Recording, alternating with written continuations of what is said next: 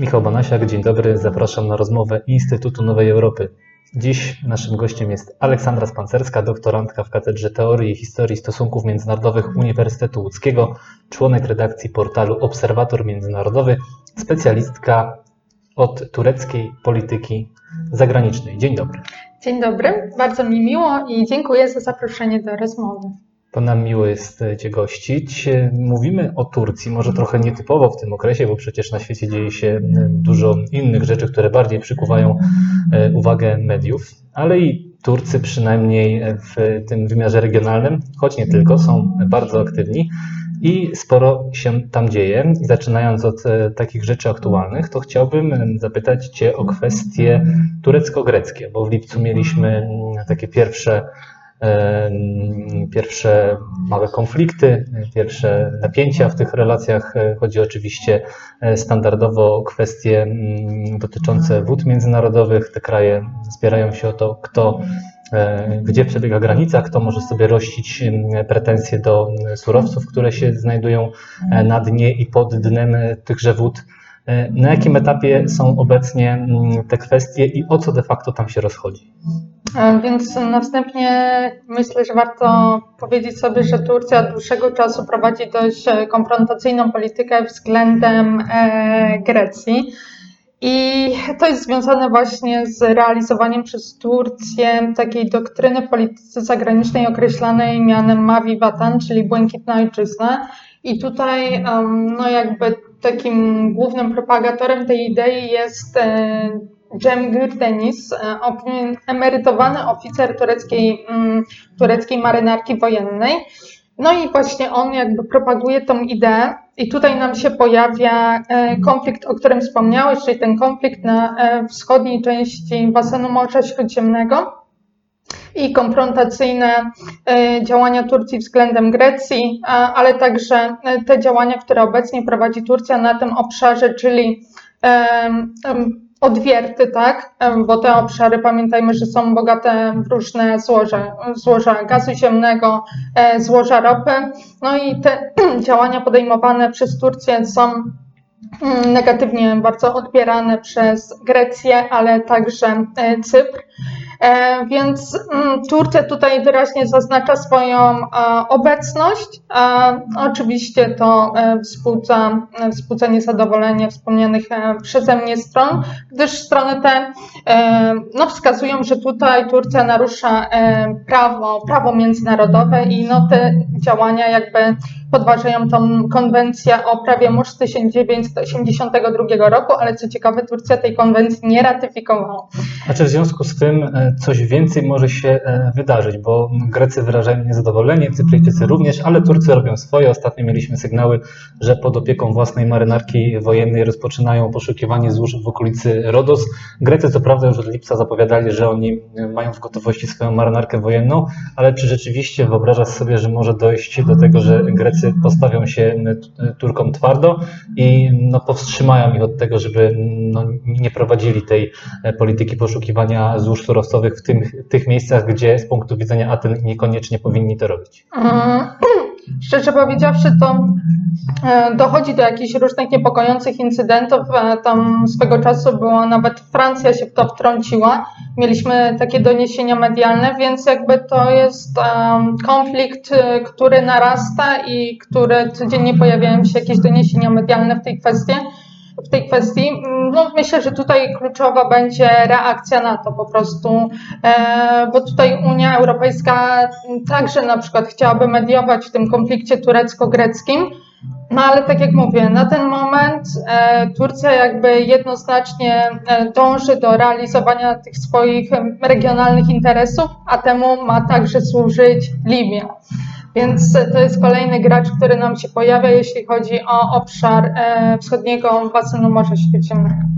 Jeśli chodzi o Libię, to Turcy z nimi współpracują, bo w momencie, w którym Grecy ostatnio podpisali porozumienie dotyczące właśnie wód międzynarodowych, wód terytorialnych, podpisali porozumienie z Egiptem, Turcy tego porozumienia nie uznali, natomiast z kolei oni podpisali umowę z Libią, która z kolei przez wiele krajów też nie jest uznawana. Tak. Mm, cieszę się, że zwróciłeś uwagę na to porozumienie turecko-libijskie. To jest porozumienie z listopada zeszłego roku i to porozumienie zawierało dwa komponenty. Pierwszy komponent dotyczył współpracy w zakresie bezpieczeństwa, a drugie rozgr- rozgraniczenia jurysdykcji, jeśli chodzi o kwestie mm, nadzoru nad obszarami morza. Tak? I tutaj właśnie mamy wyraźny sprzeciw e, Grecji oraz Cypru. Ale tutaj Turcja stoi jednoznacznie na stanowisku, że Libia właśnie jest kluczem dla realizowania tureckich interesów w tym obszarze e, geograficznym. No i pamiętajmy, e, że jeśli chodzi o Libię, no to mamy tam dwa e, różne ośrodki władzy. No i Turcja tutaj wspiera Saradża, a Haftara wspiera m.in. mm, Rosja, Zjednoczone Emiraty Arabskie, Egipt, a Saradża Turcja oraz mm, między innymi Włochy, więc Libia to też taki obszar e, rywalizacji e, mocarstw, regionalnych. Podobnie jak Syria, gdzie przecież Turcy też są bardzo aktywni, gdzie też sporo tych, tej polityki nie tylko mm, zewnętrznej, ale wewnętrznej tureckiej się rozgrywa. E, tak, mm, tutaj Turcja jest aktywna już od paru dobrych lat. No, jakbyśmy nawet zwrócili uwagę na ten zakres tureckich operacji militarnych, bo do tej pory były cztery. Ostatnia e, Bahar Kalkany, czyli ta mm, tarcza wiosny.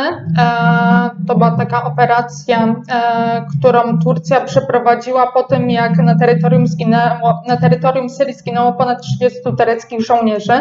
No i wtedy Turcja zadecydowała o konieczności przeprowadzenia kolejnej mm, operacji militarnej. Jeśli chodzi o obecność Turcji w Syrii, to pamiętajmy, że to jest związane z kilkoma czynnikami. Przede wszystkim to jest ta, ta kwestia em, uchodźców. Em, Tutaj Turcja od dłuższego czasu postuluje konieczność utworzenia strefy buforowej, e, gdzie miałoby być ulokowanych, e, ulokowanych od 1 do 3 miliona syryjskich uchodźców.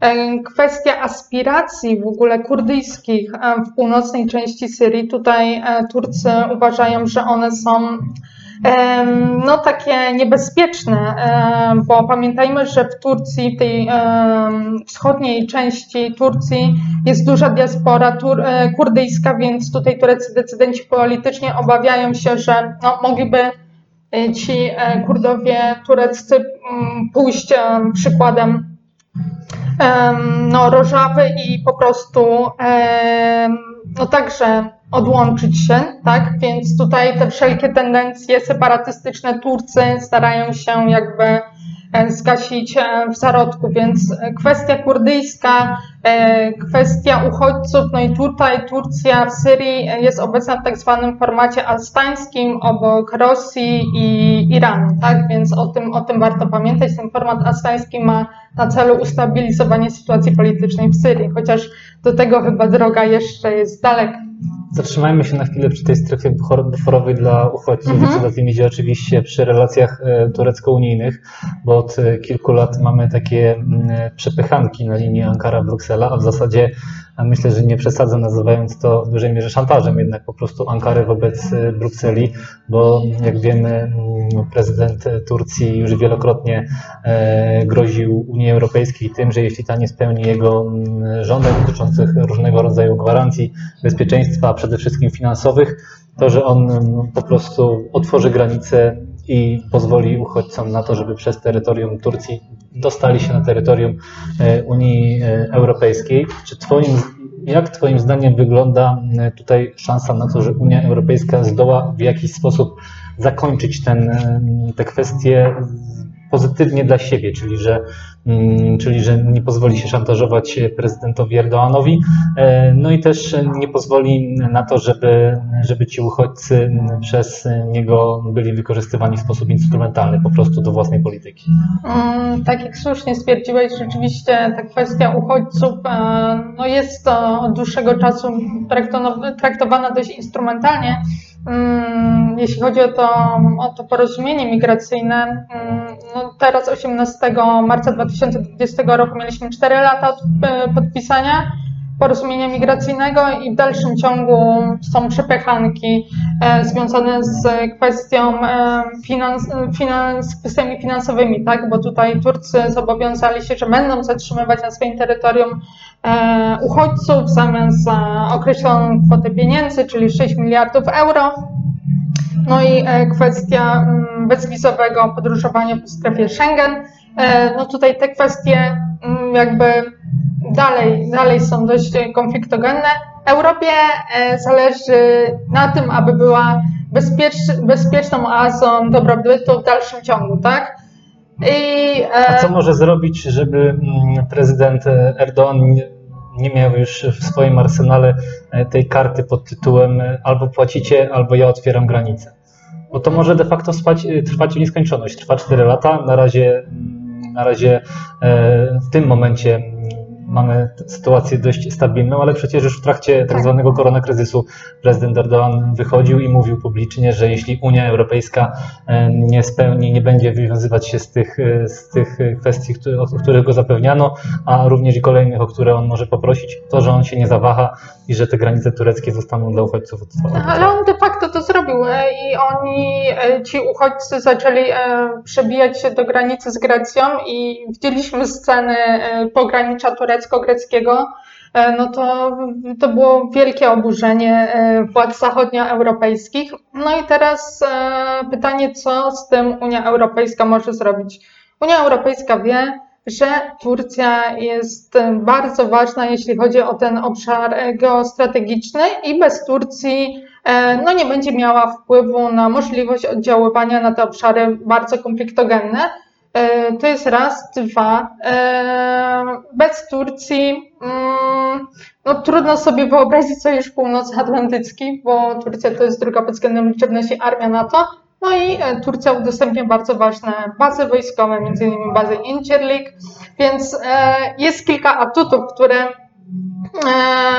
Turcja ma w rękawie i o których Unia Europejska zdaje sobie sprawę, więc, więc jakby ta przepychanka jeszcze może przez pewien czas potrwać. Jeśli chodzi o samych uchodźców, e, oni, mm, oni nawet już teraz em, decydują się niekiedy na życie w Turcji. Już po prostu e, wiele osób jest tak zmęczonych tym konfliktem, że po prostu decydują się na życie w Turcji i to jest też takim podłożem e, wojny kulturowej, którą obecnie e, występuje w Turcji. Mm, I o tym warto by szerzej także opowiedzieć. To myślę, że jeśli chodzi o tę wojnę kulturową, to możemy tutaj rozpocząć ten etap naszej rozmowy od sprawy bardzo głośnej, która się odbiła szerokim e, echem na całym świecie, czyli od przemian, przemano- Hagia Sofii z em, muzeum, którym było od 1935 roku, z Muzeum Świątyni na meczet. Czy mm, ten element em, polityki mm, prezydenta Erdoana, bo myślę, że zgodzimy się, że to był element po prostu prowadzonej przez niego mm, polityki, e, związany jest z tym, że on mm, rzeczywiście no, chce, żeby Turcja zmierzała w stronę Republiki Islamskiej bądź czegoś na jej kształt, czy to po prostu było, była mm, kwestia takiej doraźnej polityki związanej z kryzysem ekonom- ekonomicznym w Turcji i on no, chce w jakiś sposób zatuszować te e, problemy gospodarcze tym, żeby pokazać swoim obywatelom, że robię to dla was, odtwarzamy to, co było przez wiele lat zapomnianych i chcę budować takiego ducha w nawiązaniu do Imperium mm, Osmańskiego. E, Ja bym powiedziała, że w tym względzie raczej ta religia jest e, traktowana dość instrumentalnie. Tutaj nie upatrywałabym takiego jakiegoś e, dążenia do stworzenia państwa szariatu, czy, bo często jakieś takie opinie się pojawiają. Raczej powiedziałabym, że właśnie tutaj w tym aspekcie religia bardzo często jest wykorzystywana instrumentalnie i jeśli chodzi o politykę wewnętrzną, ale tą politykę zagraniczną także. E, w związku z tą decyzją, bo to decyzja, która miała oddźwięk w zasadzie na całym świecie, w takich analizach, warto zwrócić uwagę na, na, na datę, kiedy w ogóle te modły zostały celebrowane. To był 24 lipca i em, to była data podpisania, rocznica podpisania mm, traktatu e, z Lozanny, traktat, który kończył wojnę turecko-grecką, ale także ustanowił Turcję we współczesnym kształcie. No i ta, jakby ten 24 lipca też takim stał się takim dniem, kiedy to obserwowaliśmy pewnego rodzaju takie starcie ideologiczne, kulturowe pomiędzy właśnie tym elektoratem konserwatywno-nacjonalistycznym a sekularnym, tak?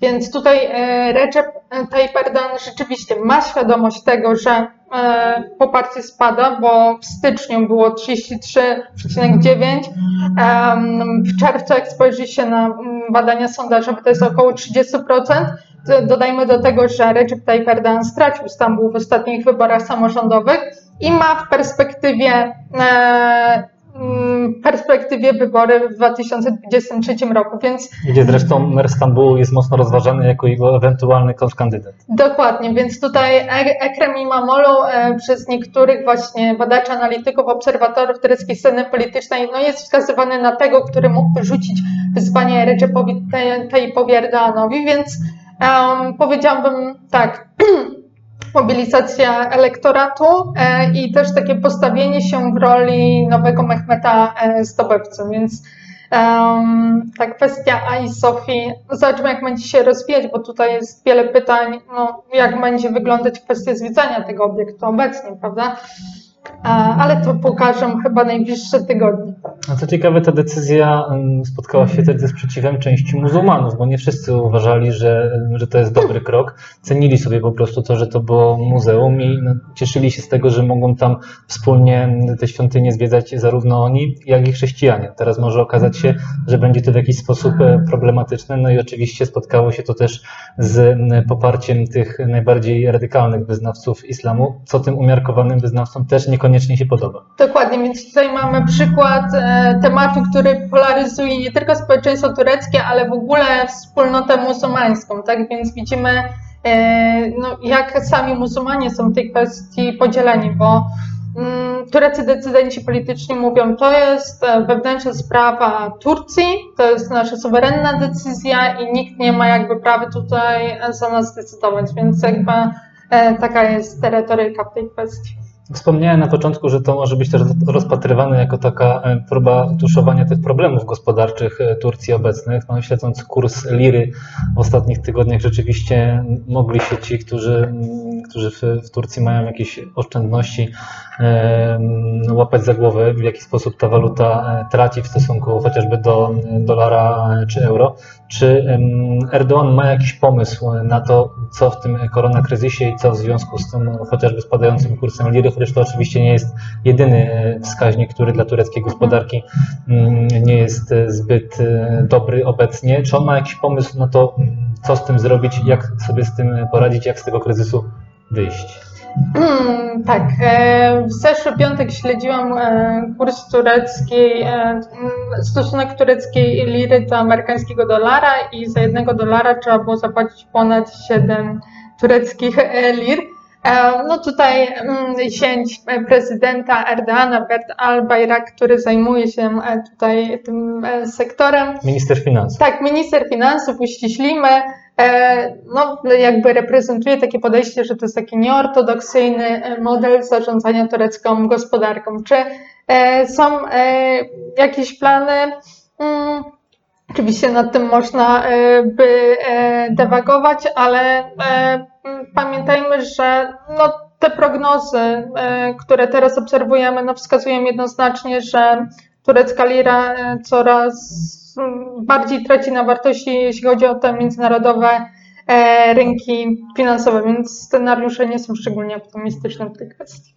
A jak wygląda walka właśnie z tym kryzysem ekonomicznym w Turcji? Na ile ten koronawirus odbił się na e, tamtejszej e, ekonomii? No wiemy, jak to wygląda w Stanach Zjednoczonych, że tam no, gospodarka jest w fatalnej kondycji i miliardy dolarów będą w nią pompowane, żeby ją rozbudzić.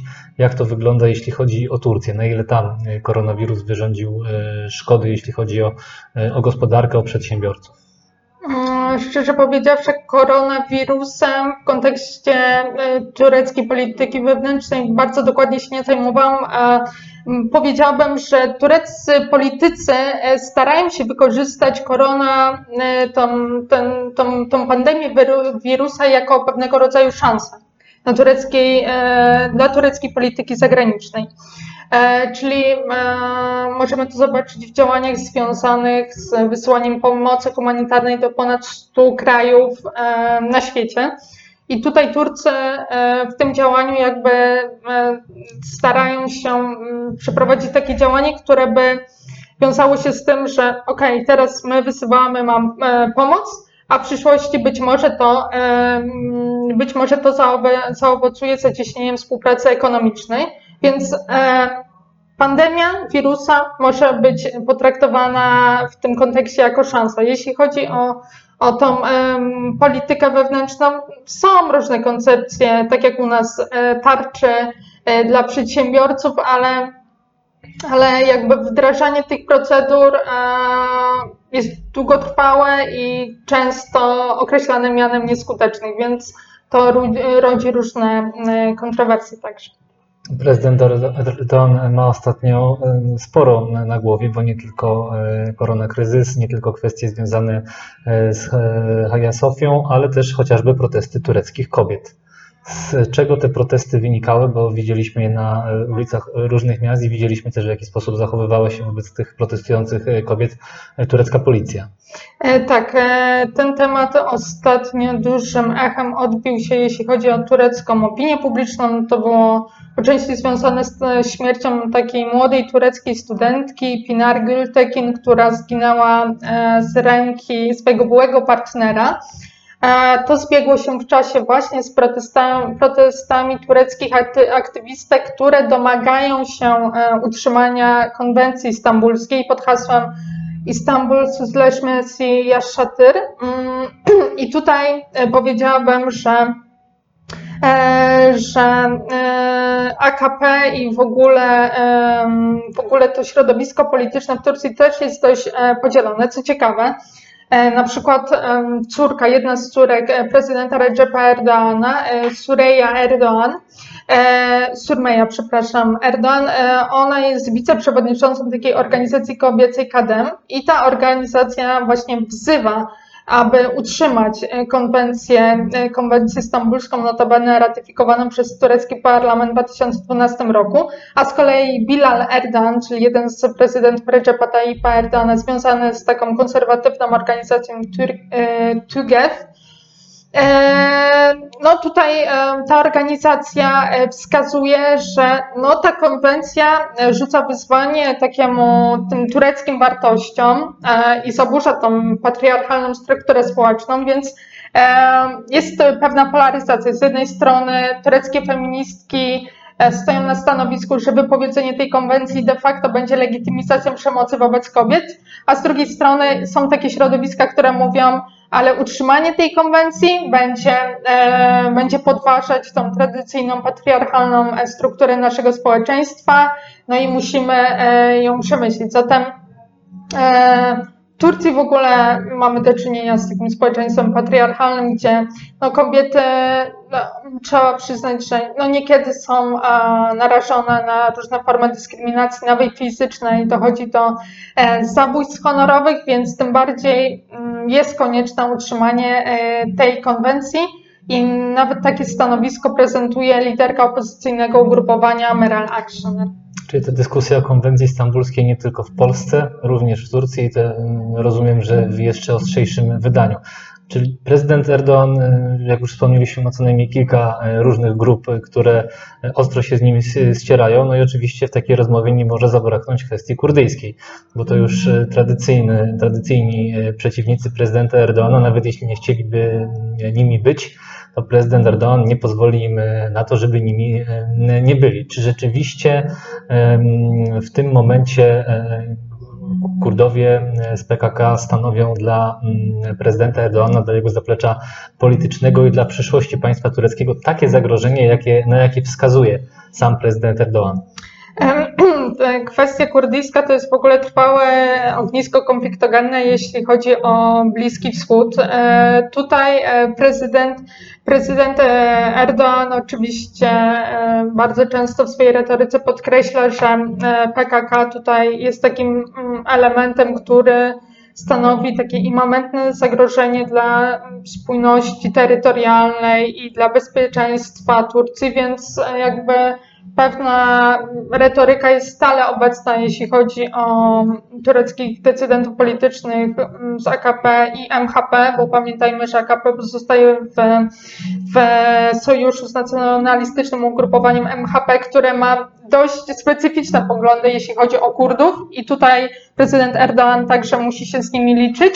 I Na czym specyfika tych poglądów polega? E, ta specyfika polega na tym, że to ma być twarda polityka. Polityka, która e, raczej nie opowiada się za ustępstwami i tak zwanym demokratycznym otwarciem, które obserwowaliśmy w 2009 roku, tylko jeśli będzie tego wymagała sytuacja, to e, mm, power politics e, także ma być wdrażane, tak? Więc tutaj Recep e, Erdoğan także, także musi liczyć się ze e, swoim e, koalicjantem. Pamiętajmy o tym, jeśli analizujemy tą, mm, tą, tą kwestię.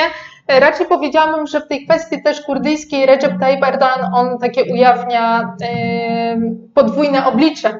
Bo z jednej strony mieliśmy te negocjacje akcesyjne, które w znaczącym stopniu wpłynęły na złagodzenie retoryki antykurdyjskiej, i to był 2009 rok, e, i była normalizacja stosunków z PKK. Potem mieliśmy 2012 rok, zmiana uwarunkowań zewnętrznych, czyli tak zwane państwo e, islamskie, wydarzenia w Syrii i szereg różnych czynników, które wpłynęły że doszło do, do zawieszenia procesu pokojowego z PKK i w zasadzie to jest taka, um, taki konflikt, który tli się i który mm, trwa z takim zmiennym natężeniem od kilkudziesięciu lat.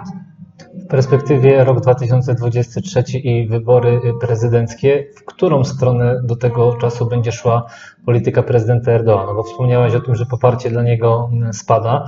No i co on teraz w związku z tym zrobi? Czy zaostrzy swój kurs po to, żeby odbić wyborców e, tym partiom jeszcze prezentującym jeszcze bardziej mm, skrajne poglądy od AKP, czy też zdecyduje się, bo tak podpowiedzą mu sondaże, bo tak podpowiedzą mu e, badania, żeby jednak trochę zluzować po to, żeby przyciągnąć do siebie tych wyborców umiarkowanych, jeśli w ogóle jest jeszcze możliwość, żeby ci wyborcy umiarkowani do niego zechcieli wrócić. E, Szczerze powiedziawszy, mm, Turcja po przejściu do tego systemu prezydenckiego, pamiętajmy, że Recep Tayyip Erdoğan jest i głową państwem, i liderem e, AKP. I no, podejrzewam, że on e, raczej pozostanie przy tej retoryce konserwatywno-nacjonalistycznej i raczej tutaj nie wróżyłabym jakiegoś wielkiego złagodzenia, jeśli chodzi o te tony. No i takim gestem właśnie w stronę swojego elektoratu była właśnie ta Aja Sofia, tak? No ale na ile na jednym temacie można, że tak powiem, pojechać? No, Szczególnie, że jeszcze zostały 3 lata. że zostały 3 lata i e, tendencje ekonomiczne widzimy jakie są. Wskaźnik bezrobocia w grudniu 2019 roku to był 14%, co wywołuje bardzo dużą frustrację wśród młodych osób, wśród absolwentów uczelni wyższych i w ogóle prezydent Erdoğan na to młode pokolenie y, nie ma pomysłu. I to było widać w jednej z takich debat na żywo, kiedy po prostu młode osoby no, pokazały mu skalę swojego niezadowolenia i chyba do końca nie był na to przygotowany, więc będzie mu na pewno bardzo trudno. I, I tak jak powiedzieliśmy sobie tutaj, no, szansa być może Ekrema Imamoglu, może jakichś innych graczy. No zobaczymy, co te najbliższe lata pokażą. Zobaczymy. Pewnie jeszcze będzie okazja o tym porozmawiać bliżej 2023 roku, bliżej tych wyborów e, prezydenckich e, w Turcji. Do tego czasu pewnie jeszcze też wiele w tej polityce tureckiej będzie się działo, bo chyba nikt sobie nie wyobraża, żeby prezydent Erdoğan, niezależnie od kryzysu, niezależnie od sytuacji wewnętrznej i zewnętrznej, łatwo mm, odpuścił i łatwo dopuścił do tego, żeby e, ktoś go władzy zmienił. Bardzo dziękuję za rozmowę. Aleksandra Spancerska, doktorantka w Katedrze Teorii i Historii Stosunków Międzynarodowych Uniwersytetu Łódzkiego, członek redakcji portalu Obserwator Międzynarodowy, specjalizująca się w tureckiej polityce zagranicznej. Bardzo dziękuję za rozmowę. Bardzo dziękuję.